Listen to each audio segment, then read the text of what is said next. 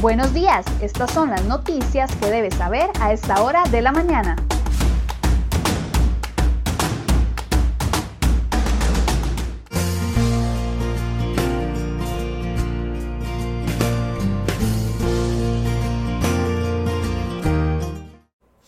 Jueves 12 de noviembre, muy buenos días. Muchas gracias por acompañarnos en una edición más de CR Hoy Noticias. Vamos de inmediato con las informaciones que hemos preparado para el día de hoy.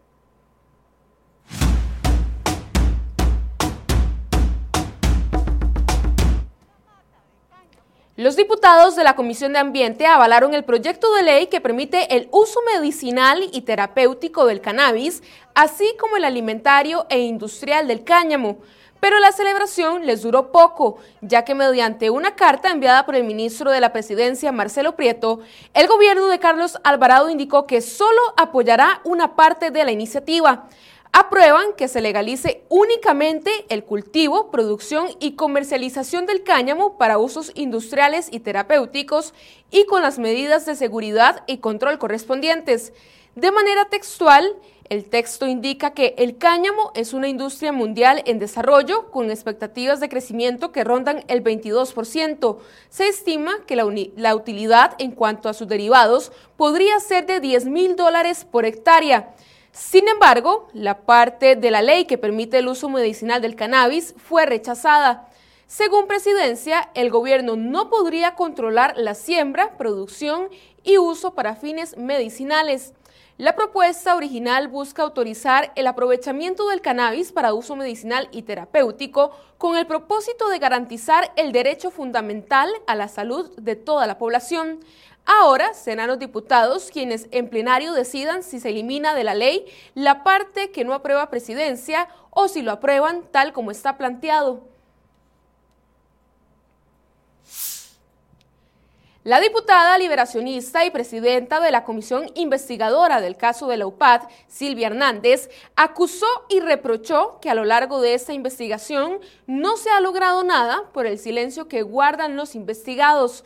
Se trata de un total de nueve personas, entre exfuncionarios y funcionarios de confianza del presidente Carlos Alvarado, que se han quedado callados ante los cuestionamientos acerca de su participación e involucramiento en este caso.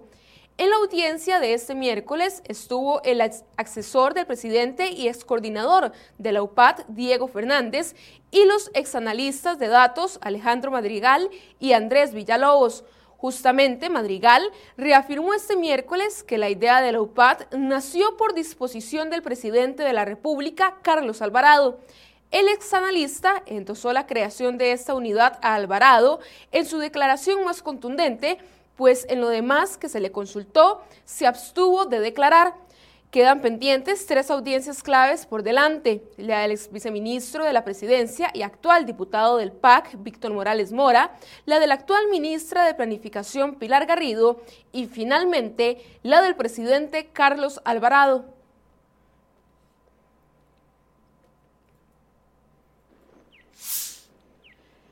El gobierno de la República cree que los altos niveles de impopularidad que sufre actualmente son culpa de la pandemia y no de su gestión. Una encuesta del Centro de Investigación y Estudios Políticos CIEP de la Universidad de Costa Rica revela que el repudio popular hacia la administración Alvarado Quesada alcanzó los niveles más altos desde noviembre del 2018. Según Agustín Castro, ministro de Comunicación, la encuesta es reflejo de la realidad que ha causado la pandemia sobre la vida de los costarricenses. Según Castro, el COVID-19 generó un efecto negativo en la economía de los costarricenses y también pérdida de empleos. Esto se ha traducido en una mayor pobreza y más dificultad para costear los gastos diarios. Dice el ministro que el enojo y el malestar ciudadano por estas dificultades se transfieren a la figura del gobierno, que cuenta con el voto positivo de solo el 15% de la población encuestada por el CIEP. Según el más reciente informe del CIEP, un 66% de las personas encuestadas da una calificación negativa a la gestión del presidente Alvarado, un 15% positivo y un 18% se mantiene neutro.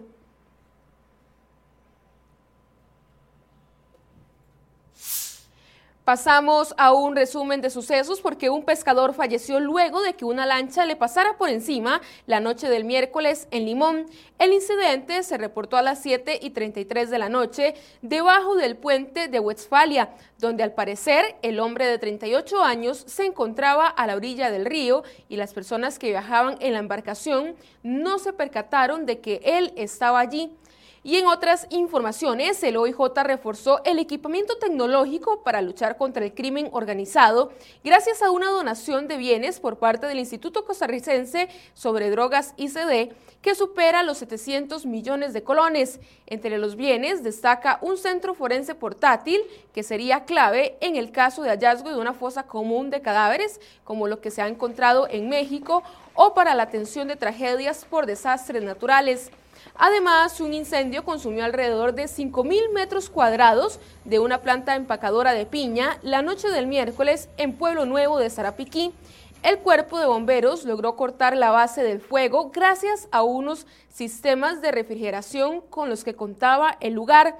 En las bodegas se almacenaba plástico y cartón y de momento no se tiene detalles de las causas del incendio, pues el Departamento de Ingeniería deberá realizar una investigación. La Comisión Nacional de Emergencias informó este miércoles que brindó atención a 275 familias indígenas de la zona sur del país víctimas del fenómeno climatológico ETA. Según Sigifredo Pérez, jefe de operaciones de la CNE, en este momento hay todo un equipo preparado para desarrollar una estrategia de valoración de daños sobre el sector sur del territorio nacional.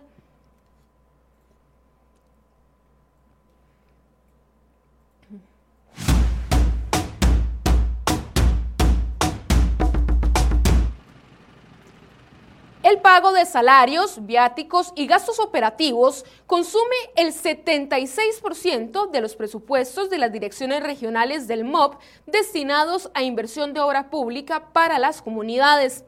Los gastos prácticamente triplican el monto ejecutado en obras por esas dependencias, así lo revela un informe de auditoría interna. Por ejemplo, entre enero y agosto de este año, los gastos en operación de esas entidades superaron los 6.600 millones de colones, pero la inversión en obra solo alcanzó los 2.100 millones de colones. No es un tema nuevo. En todo 2019, en estas direcciones, se generaron gastos operativos por más de 10 mil millones de colones, de ellos un 76% devorados por salarios y viáticos, mientras que la inversión en obra alcanzó los 4 mil millones de colones.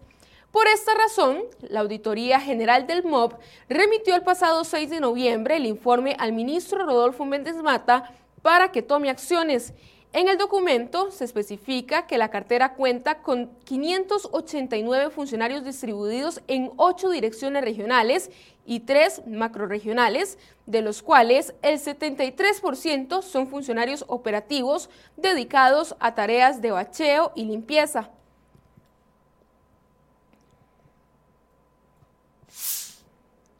En la carpeta de proyectos que, procura impulsar el Incofer no solo está el tren eléctrico, también el tren eléctrico limonense de carga, un proyecto presentado desde mayo del 2019 que en su primera etapa pretendía conectar Río Frío y Limón en un trazado de 109 kilómetros.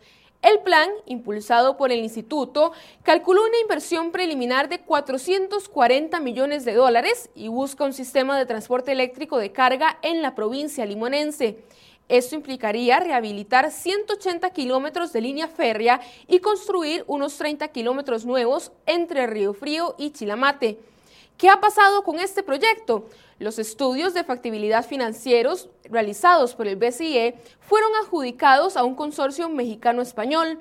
Primero se presupuestó por un monto de 680 mil dólares, pero la organización regional amplió la cooperación en julio pasado en más de 916 mil dólares para analizar la extensión hasta el Cantón San Carleño, es decir, los análisis tendrán un costo total cercano a los 1.6 millones de dólares.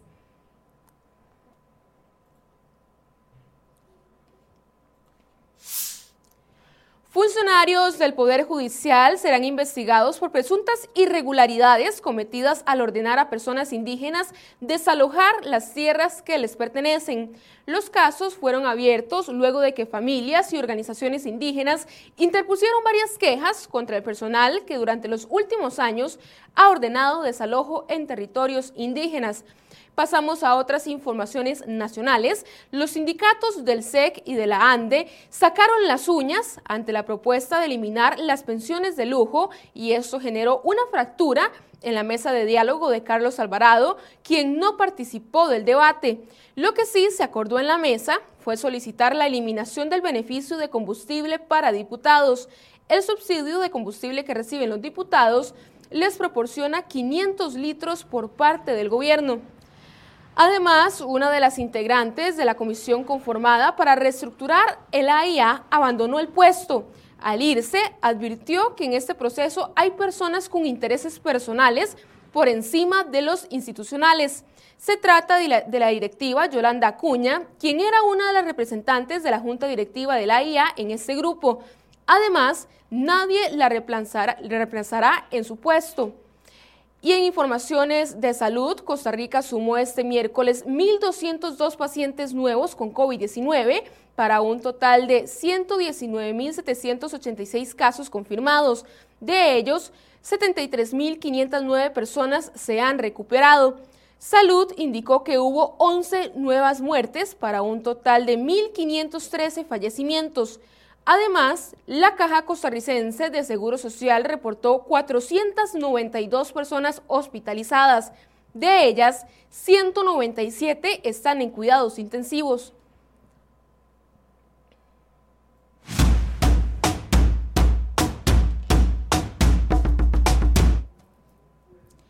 A pesar de que fue aprobado y anunciado hace más de dos meses por la Junta Directiva del Banco Central, el fondo de 700 mil millones de colones que pretendía ayudar a los bancos comerciales a reanimar la colocación de créditos en el país sigue estancado y sin poder usarse.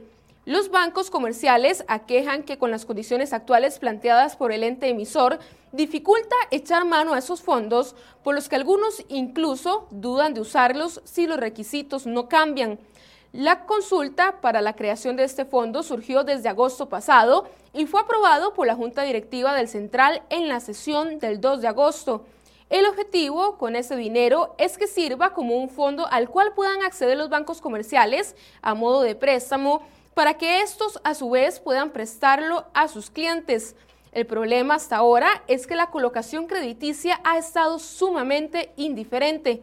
De acuerdo con las cifras del Banco Central, a octubre pasado el crédito al sector privado en moneda nacional había crecido apenas un 0.7% en relación con el mismo periodo del año pasado, mientras que en moneda extranjera había crecido un 2.4%.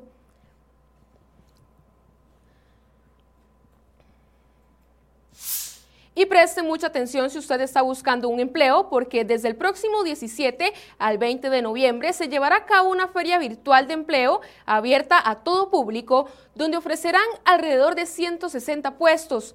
Entre los perfiles que ofrecerán en la actividad se encuentran motorizados, asistentes administrativos, diseñadores, desarrolladores de software, asistentes e ingenieros de control de calidad, asistentes contables, entre otros.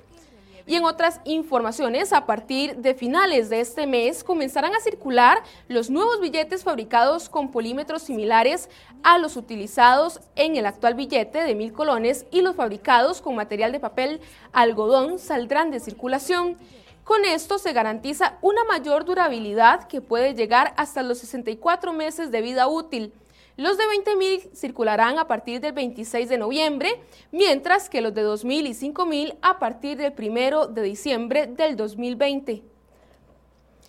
Este miércoles, 39 diputados aprobaron un nuevo crédito por 156 millones de dólares con el Banco Mundial para financiar el programa de Hacienda Digital. Semanas atrás, el ministro de Hacienda, Elian Villegas, le indicó que este crédito es necesario para que el país logre su consolidación fiscal y luchar contra la evasión fiscal. Y cerramos este resumen económico porque las exportaciones costarricenses recuperaron en septiembre cierto dinamismo, empujadas en especial por el régimen de zonas francas, sector al que el PAC ha insistido en la necesidad de grabar con más impuestos.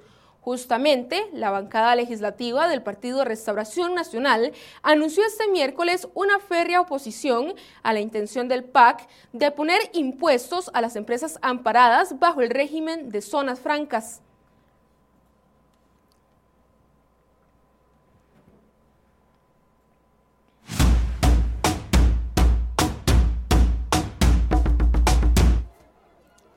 Los cacerolazos y bocinazos de automóviles fueron los protagonistas del ruido durante la noche de este miércoles en Lima, capital de Perú.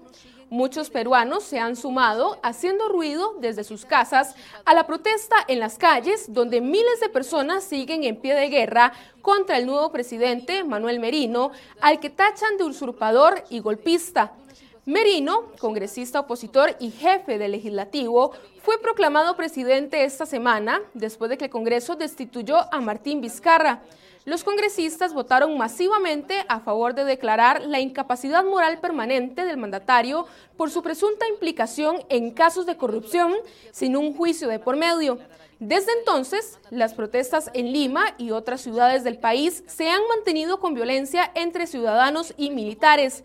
La situación se ha vuelto explosiva, provocando un clima de inestabilidad que preocupa en Latinoamérica.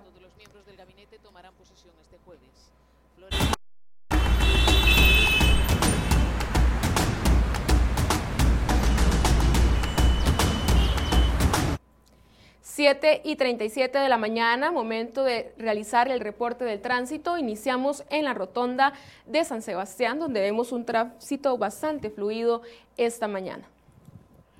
Continuamos el recorrido después del peaje de, de, Escazú. Lo que usted observa en su pantalla es la vista hacia San José, donde también observamos muy pocos autos circulando por esta zona. Y ahora nos vamos hasta el sector de Taras, la vista hacia Ochomogo, donde las condiciones son bastante favorables también este jueves. Y cerramos este recorrido en el sector de Boliche de Cariari, la vista hacia San José, donde todos los conductores que están intentando ingresar a la capital lo pueden hacer sin ningún problema.